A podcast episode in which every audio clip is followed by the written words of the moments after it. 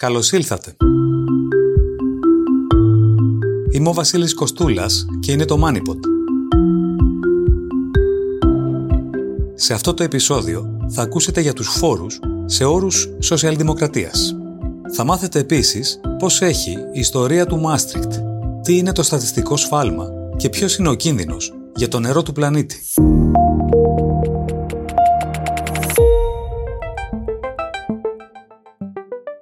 Υπάρχουν καλές αυξήσεις φόρων. Το MoneyPod φιλοξενεί τον επικεφαλής του Οικονομικού Προγράμματος του ΠΑΣΟΚ, πρώην Υπουργό Οικονομικών και καθηγητή στο Οικονομικό Πανεπιστήμιο Αθηνών, Νίκο Χριστοδουλάκη. Χαίρετε κύριε Χριστοδουλάκη. Καλησπέρα σας. Το τελευταίο διάστημα έχει κυριαρχήσει στον προεκλογικό διάλογο μια αντιπαράθεση για τη φορολόγηση των επιχειρήσεων. Το Πασόκ προκρίνει την αύξηση της φορολόγησης στα μερίσματα. Εδώ η μία άποψη λέει ότι φορολόγοντα τα διανεμόμενα κέρδη, οδηγεί στην επιχείρηση ε, να ρίξει τα χρήματα αυτά σε επενδύσεις. Η άλλη άποψη θεωρεί πιο αποτελεσματικό κίνητρο για τις επενδύσεις την αύξηση του προσδοκόμενου κέρδους και υπ' αυτή την έννοια δεν είναι ώρα για αυξήσεις φόρων ούτε στα μερίσματα. Δεδομένου ότι η Ελλάδα αυτή τη στιγμή κυνηγάει πώς και πώς επενδύσεις για να συγκλίνει με τον ευρωπαϊκό μέσο όρο. Αντιλαμβάνομαι ότι εσείς υιοθετείτε την πρώτη άποψη, είστε άλλωστε εμπνευστής της αντίστοιχης πρότασης του Πασόκ. Και η ερώτηση είναι κατά πόσο σας προβληματίζει και ο αντίλογος, ο οποίος εν μέρει έχει να κάνει και με τη χρονική στιγμή στην οποία κατατίθεται η πρόταση. Δηλαδή στη φάση που η οικονομία προσπαθεί ακόμη να ανακάμψει, αυξάνοντας την πίτα. Εμείς θεωρούμε καταρχήν ότι η στρατηγική των επιχειρήσεων εξαρτάται μακροχρόνια από τις επενδύσεις τις οποίες θα κάνει ιδιαίτερα σε νέες τεχνολογίες. Και η επιβίωσή της εξαρτάται από τη ρευστότητα που θα έχει στην κάθε συγκεκριμένη αγορά στην οποία δραστηριοποιείται. Και τα δύο αυτά τα διασφαλίζει περισσότερο το κεφάλαιο το οποίο έχει, από τα μία στην οποία κάνει, πράγμα το οποίο ενισχύεται όσο λιγότερα είναι τα διανεμόμενα μερίσματα. Έτσι λοιπόν, ε, μια επιχείρηση η οποία βρίσκεται σε μια ταχύ ανάπτυξη έχει περισσότερο ανάγκη να κρατήσει κεφάλαια αντί να τα δώσει στους μετόχους για άμεση κατανάλωση. Γι' αυτό βλέπετε ότι οι χώρες οι οποίες αναπτύσσονται γρήγορα, οι οποίες επενδύουν πολύ, είναι χώρες οι οποίες έχουν υψηλή φορολογία μερίσματος. Όλες οι ανεπτυγμένες οικονομίες στην Ευρωπαϊκή Ένωση έχουν φορολογία μερισμάτων από 20% έως 50% που έχει η Ιρλανδία, παρακαλώ. Η Αμερική έχει ένα πολύ ψηλό στελεστή 30%. Ο Καναδάς έχει από 15 έως 39%. Γιατί το κάνουν αυτές οι χώρες; Εδώ, βέβαια, θα έλεγε κανείς ότι είναι πιο όριμες οικονομίες και έχουν φέρει τις επενδύσεις ε, στο ρυθμό που επιθυμούν. Και ότι εμείς είμαστε. Και επενδύουν περισσότερο. Ε, και μάλιστα οι μέτοχοι το κάνουν αυτό. Εννοούσατε ένα επιχείρημα εδώ θα ήταν ότι αυτές οι οικονομίες είναι πιο όριμες, πιο ανεπτυγμένες και ότι η Ελλάδα βρίσκεται στη φάση που ξεκινάει μια ε, προσπάθεια προσέλκυσης επενδύσεων και ότι ίσως γι' αυτό έχει αξία ένα κίνητρο στη φορολογία εδώ. Ε, νομίζω θα έχει το αντίθετο, διότι μια επένδυση η οποία πρόκειται να γίνει στην Ελλάδα θα πάει πολύ καλύτερα και θα μείνει στην Ελλάδα αν ξέρει ότι δεν θα αποσύρονται κάθε χρόνο μεγάλες ποσότητες μερισμάτων αλλά θα μένουν και θα επανεπενδύονται. Οι επενδύσεις είναι αυτές οι οποίες ενισχύουν το μέλλον της επιχείρησης. Ιδιαίτερα στην Ελλάδα που έχουμε υποστεί αυτό το χάσμα, το γκρέμισμα των επενδύσεων λόγω των μνημονίων και απέχουμε πολύ ακόμα από το να ανακτήσουμε την παραγωγική μας βάση, είναι ολέθριο σφάλμα να έχουμε τόσο χαμηλή φορολογία μερισμάτων και να οθούμε τα κέρδη για ένα μέρος των κερδών των επιχειρήσεων σε άμεση κατανάλωση. Αυτό και μόνο το σκοπό έχει η πρόταση του Πασόκ, συν βέβαια το γεγονός ότι ορισμένα φορολογικά έσοδα τα οποία θα προκύψουν θα μπορέσουν να κατευθυνθούν σε πολιτικές κοινωνικού κράτους τις οποίες επίσης έχουμε μεγάλη ανάγκη αυτή την περίοδο. Καλό είναι εδώ να θυμίσω ότι πριν από μερικούς μήνες ήρθε ο ΣΑΣ στην Ελλάδα και έκανε αυστηρότατες συστάσεις στην κυβέρνηση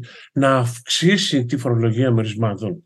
Γιατί το έκανε αυτό, για να διώξει τις επενδύσεις, το έκανε για να ε, ζημιώσει τις ελληνικές επιχειρήσεις; Το αντίθετο επιδιώκει. Το είπε για να δημιουργηθεί περισσότερος δημοσιονομικός χώρος, να ενισχυθεί η μεσαία τάξη και μακροχρόνια να ενισχυθεί η παραγωγική βάση των ελληνικών επιχειρήσεων. Είναι τόσο προφανές που πραγματικά με αφήνει άναυδο το μένος με το οποίο υποδέχεται η Νέα Δημοκρατία αυτή την πρόταση και καταπολεμά αυτό το μέτρο. Η παράμετρος της σταθερότητας στο φορολογικό σύστημα είναι κάτι το οποίο σας απασχολεί; Για ορισμένους και μόνο αυτό είναι λόγος να μην πειράξει κανείς τους φόρους, αν δεν είναι προς την κατεύθυνση των ελαφρύνσεων; Συμφωνώ απολύτως και επαυξάνω. Και γι' αυτό τον λόγο το πρόγραμμα του ΠΑΣΟΚ δεν περιέχει ούτε μία πρόταση αύξησης φορολογίας σε οποιοδήποτε τομέα, με μοναδικές εξαιρέσεις τη φορολογία μερισμάτων την οποία σας εξήγησε προηγουμένως, όπως επίσης και την ε, μικρή αύξηση στην φορολογία γονικών μεταβιβάσεων για να μην έχουμε αυτό το ασυγχώρητα υψηλό αφορολόγητο μεταβίβασης μεγάλου πλούτου από τη μία γενεά στην άλλη. Πράγμα το οποίο επίσης δεν συμβαίνει σε καμία άλλη σοβαρή ευρωπαϊκή χώρα. Διότι πρέπει να σας πω ότι εκτός από τα έσοδα, που και αυτά βέβαια είναι μια σημαντική παράμετρος, υπάρχει και η αίσθηση ανισότητος που θα πρέπει κάθε κυβέρνηση να φροντίζει να εξομαλύνει σε κάθε περίοδο έτσι ώστε να μην δημιουργούνται εχθρότητες και να μπορεί να έχει ο πολίτης την αίσθηση ότι και αυτός ενσωματώνεται και ανήκει στην κοινωνία και στην ίδια προσπάθεια κοινωνικής εξέλιξης και προόδου. Γι' αυτό πιστεύουμε ότι χρειάζονται πιο ζυγοσταθμισμένα μέτρα,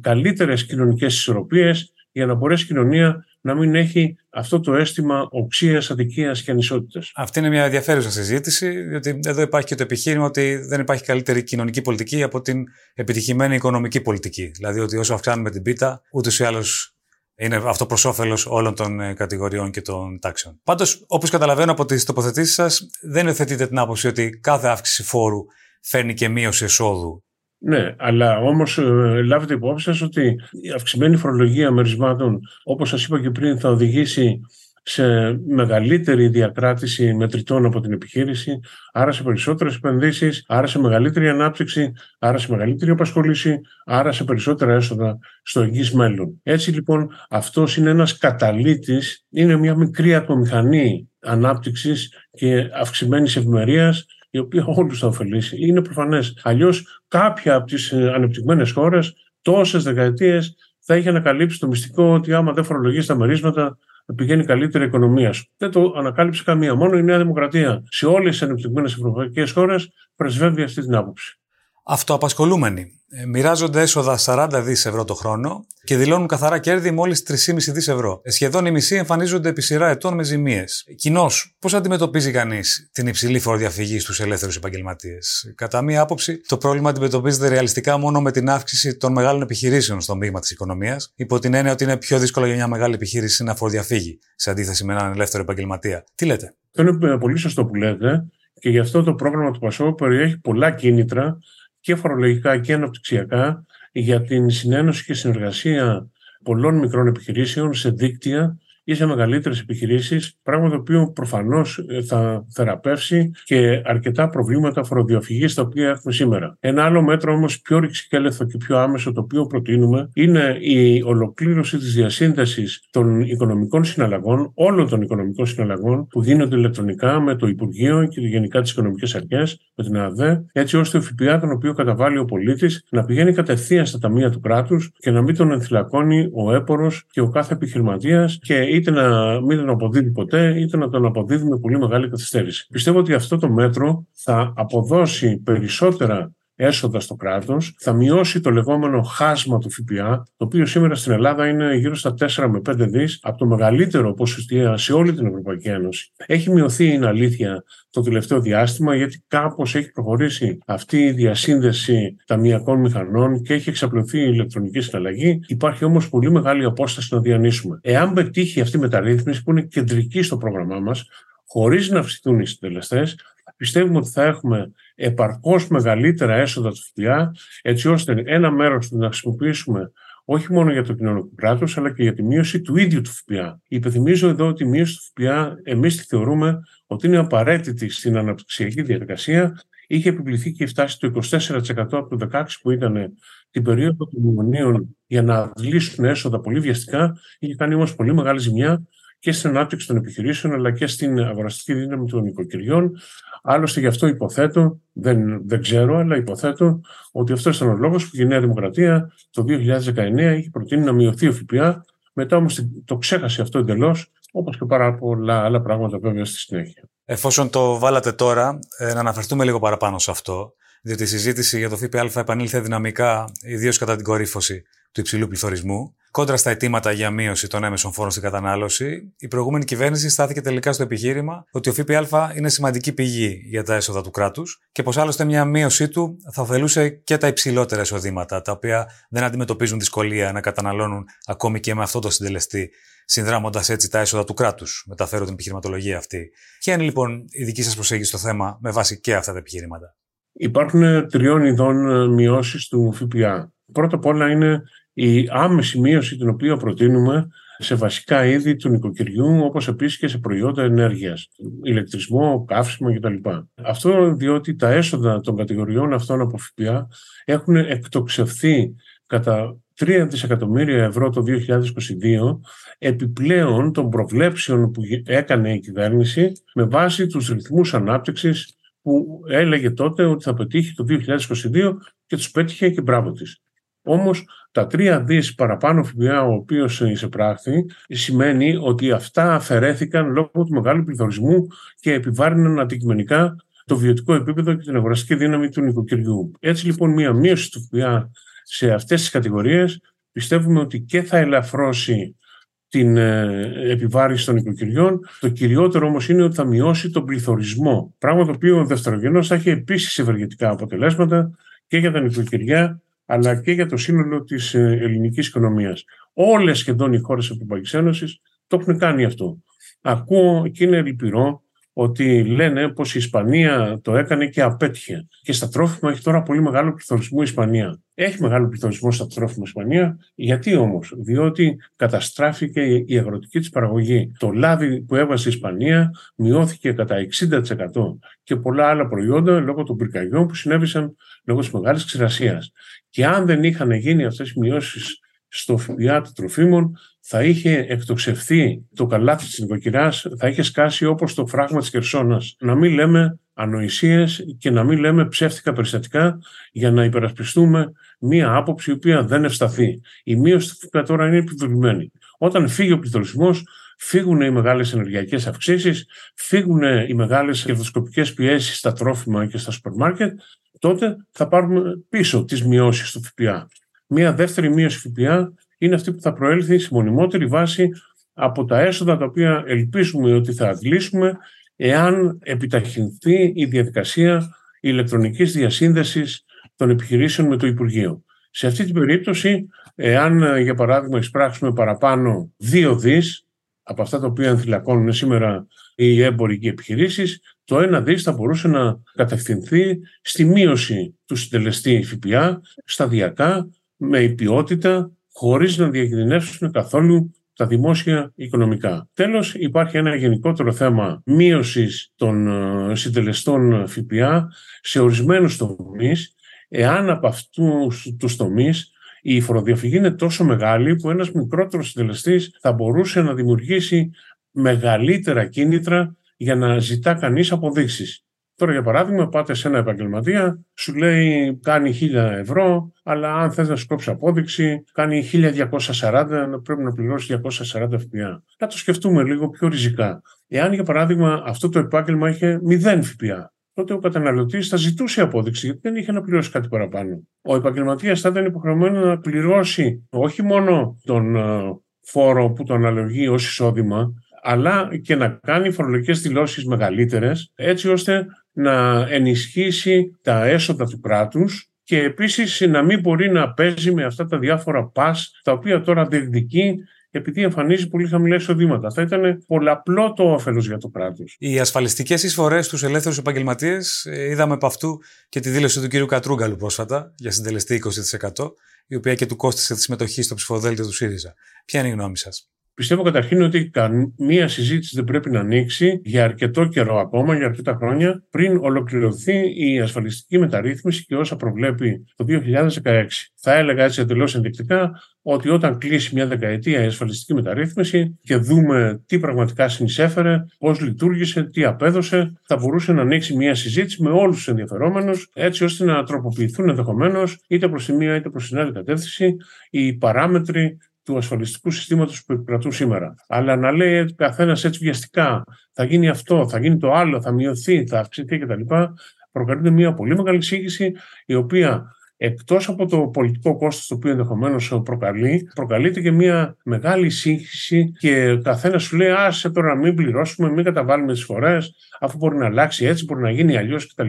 Δεν εμπεδώνεται ένα αίσθημα σταθερότητος έτσι ώστε καθένας να ανταποκρίνεται στις υποχρεώσεις του και να ελέγχεται ως προς αυτού. Στο μεταξύ, έχετε θέσει και θέμα μείωσης του αφορολόγητου στις γονικές παροχές. Ωστόσο, την τελευταία διετία είδαμε αύξηση των μεταβιβάσεων ακινήτων μέσω γονικών παροχών, που είχε ως αποτέλεσμα και το δημόσιο να αυξήσει τα έσοδα και οι φορολογούμενοι να γλιτώσουν επιβαρύνσεις λόγω του υψηλού αφορολόγητου. Ποιο είναι λοιπόν το σκεπτικό σας εδώ; Δύο σχόλια. Πρώτα απ' όλα, θεωρώ ότι οι προτάσεις, οι οποίες κάνει το Πασόκ να μειωθούν στο μισό τα αφορολόγητα όρια, είναι μια εύλογη πρόταση, η οποία διατηρεί σε σημαντικό βαθμό την αφορολόγητη μεταβίβαση για ένα πάρα πολύ μεγάλο αριθμό νοικοκυριών. Απέναντία σε αυτό το οποίο προτείνει η Νέα Δημοκρατία να είναι αφορολόγητα και μάλιστα στο πολλαπλάσιο οι γονικές παροχές και από τους δύο γονείς και από τους δύο παππούδες και από τους δύο γιαγιάδες, μπορεί να σημαίνει στην πράξη μια περιουσία η οποία είναι 4,8 εκατομμύρια, αυτό είναι το 6 επί 800.000 εκατομμύρια ευρώ, μεταβιβάζεται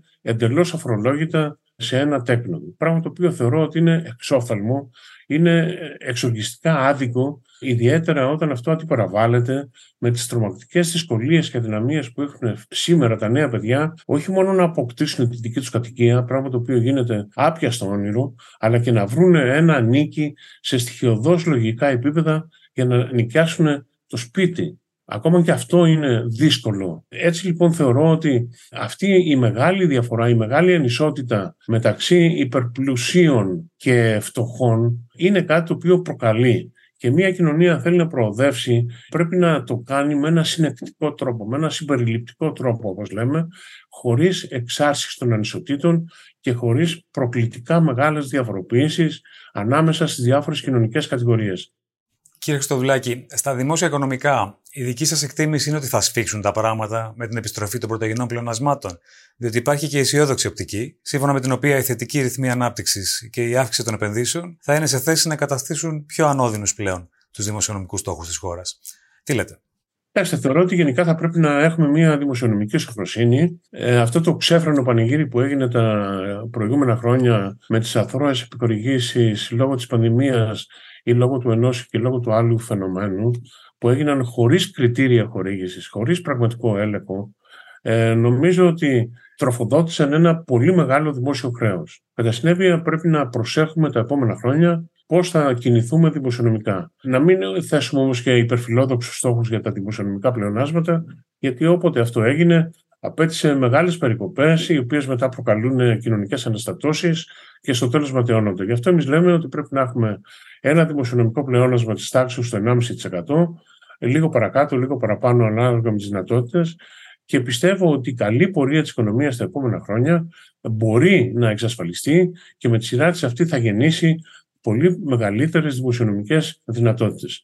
Πώς θα τις γεννήσει αυτές τις ε, δυνατότητες η οικονομία, με το να τονωθεί και να αναπτυχθεί η υγιής επιχειρηματικότητα, η απασχόληση και κατά συνέπεια η φορολογία εισοδημάτων και κερδών.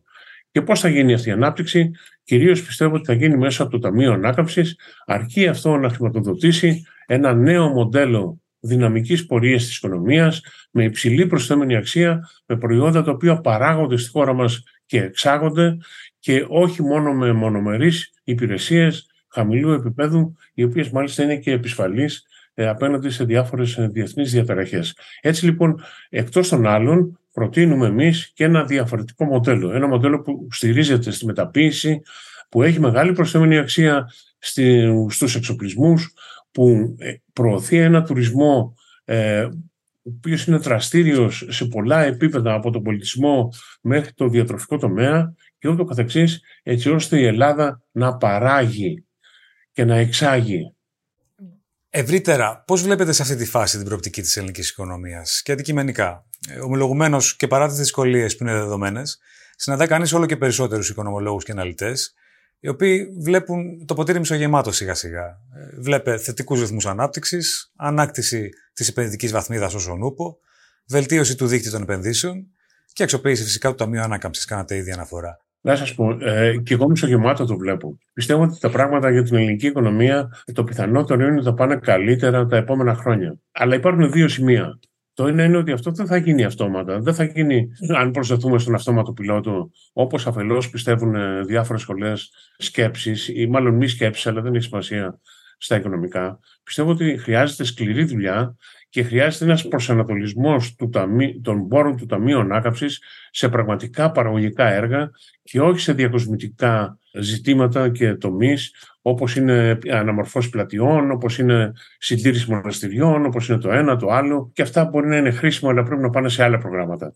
Το δεύτερο σχόλιο το οποίο πρέπει να κάνω είναι ότι ναι, με το ποτήρι είναι μισογεμάτο, αλλά το θέμα είναι και ποιος το πίνει το ποτήρι. Διότι υπάρχει μεγάλος κίνδυνος ε, ενώ το ποτήρι είναι μισογεμάτο και θα γεμίζει ακόμα περισσότερο, αυτό να το πίνουν πολύ περιορισμένα τμήματα και στρώματα της κοινωνίας, να οξύνονται οι ανισότητες και να παραμένουν διψασμένοι και στην ένδια πολύ μεγαλύτερα στρώματα του πληθυσμού.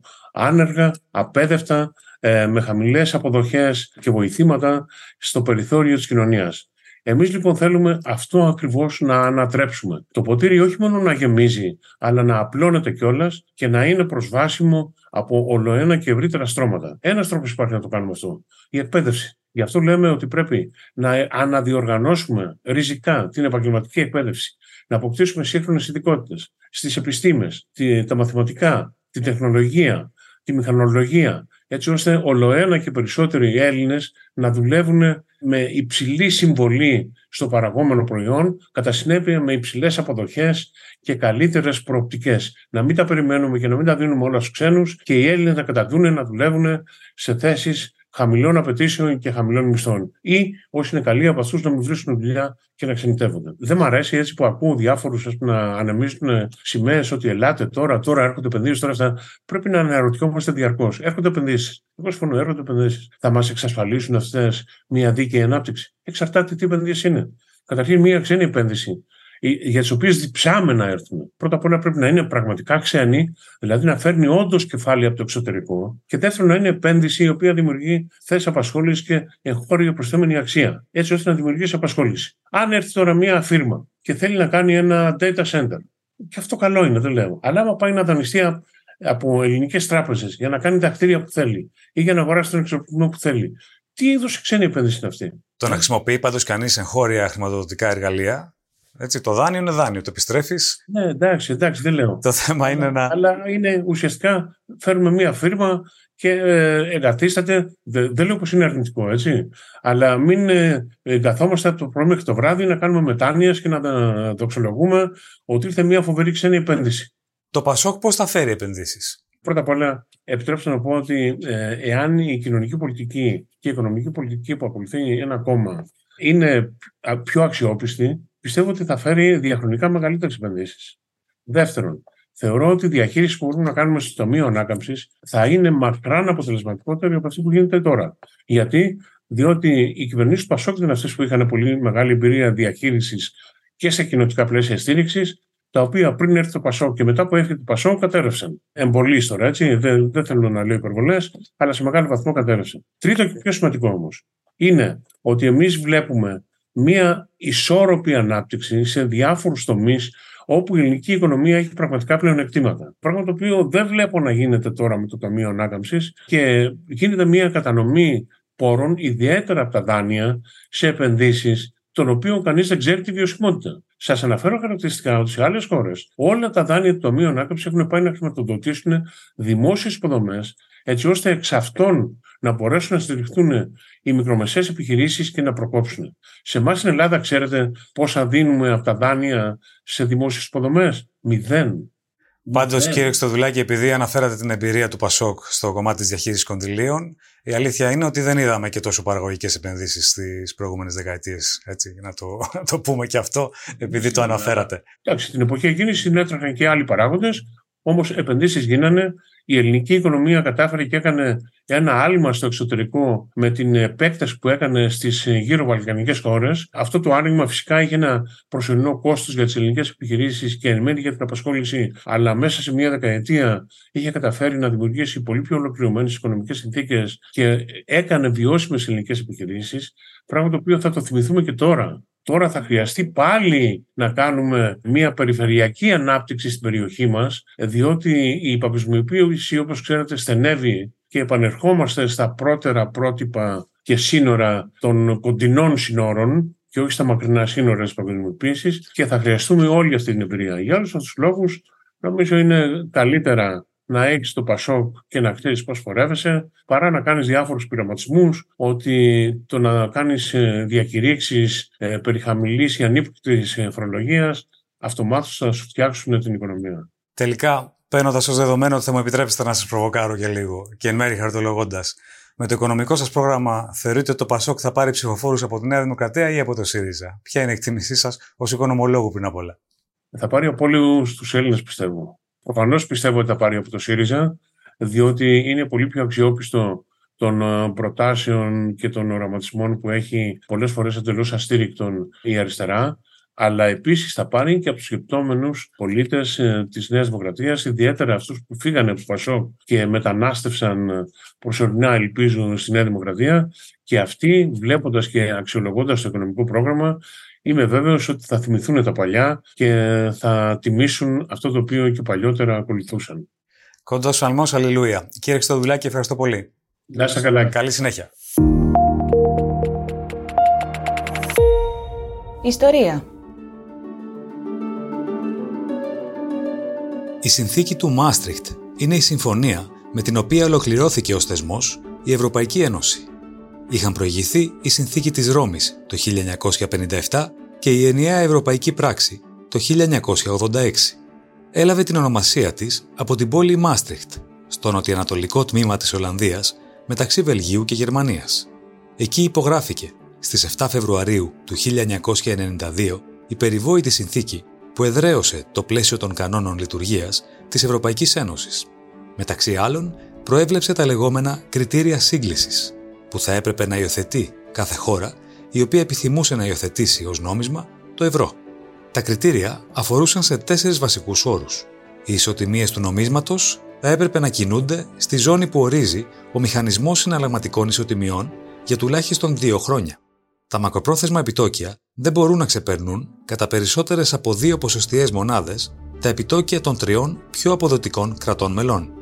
Ο πληθωρισμός θα έπρεπε να βρίσκεται κάτω από μια ορισμένη τιμή αναφοράς. Μέσα σε διάστημα τριών ετών, οι τιμές δεν θα πρέπει να ξεπερνούν κατά περισσότερο από 1,5% τις τιμές της πιο αποδοτικής χώρας μέλους.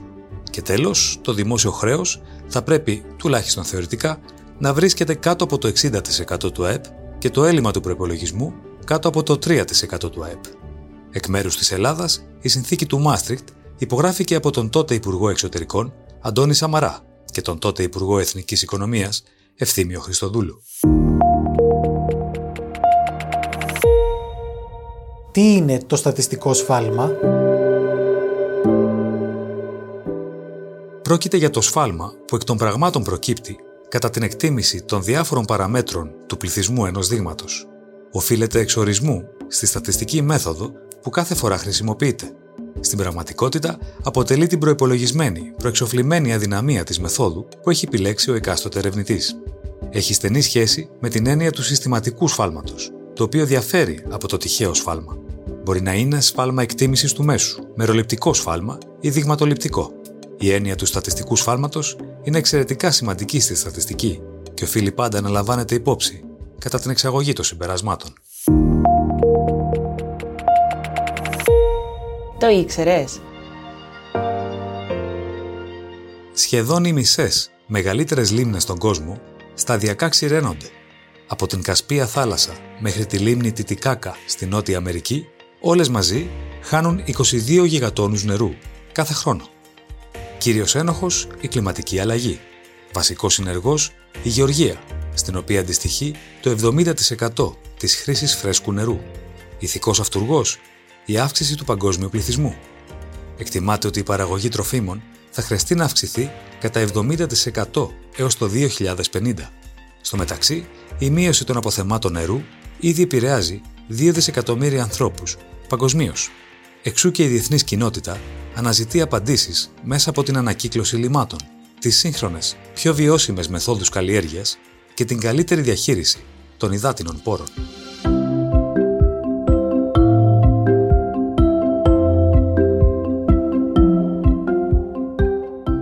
Ακούσατε το MoneyPod, Ακολουθήστε μας στο Spotify, τα Apple ή τα Google Podcasts. Ραντεβού ξανά την επόμενη Τετάρτη. Γεια και χαρά!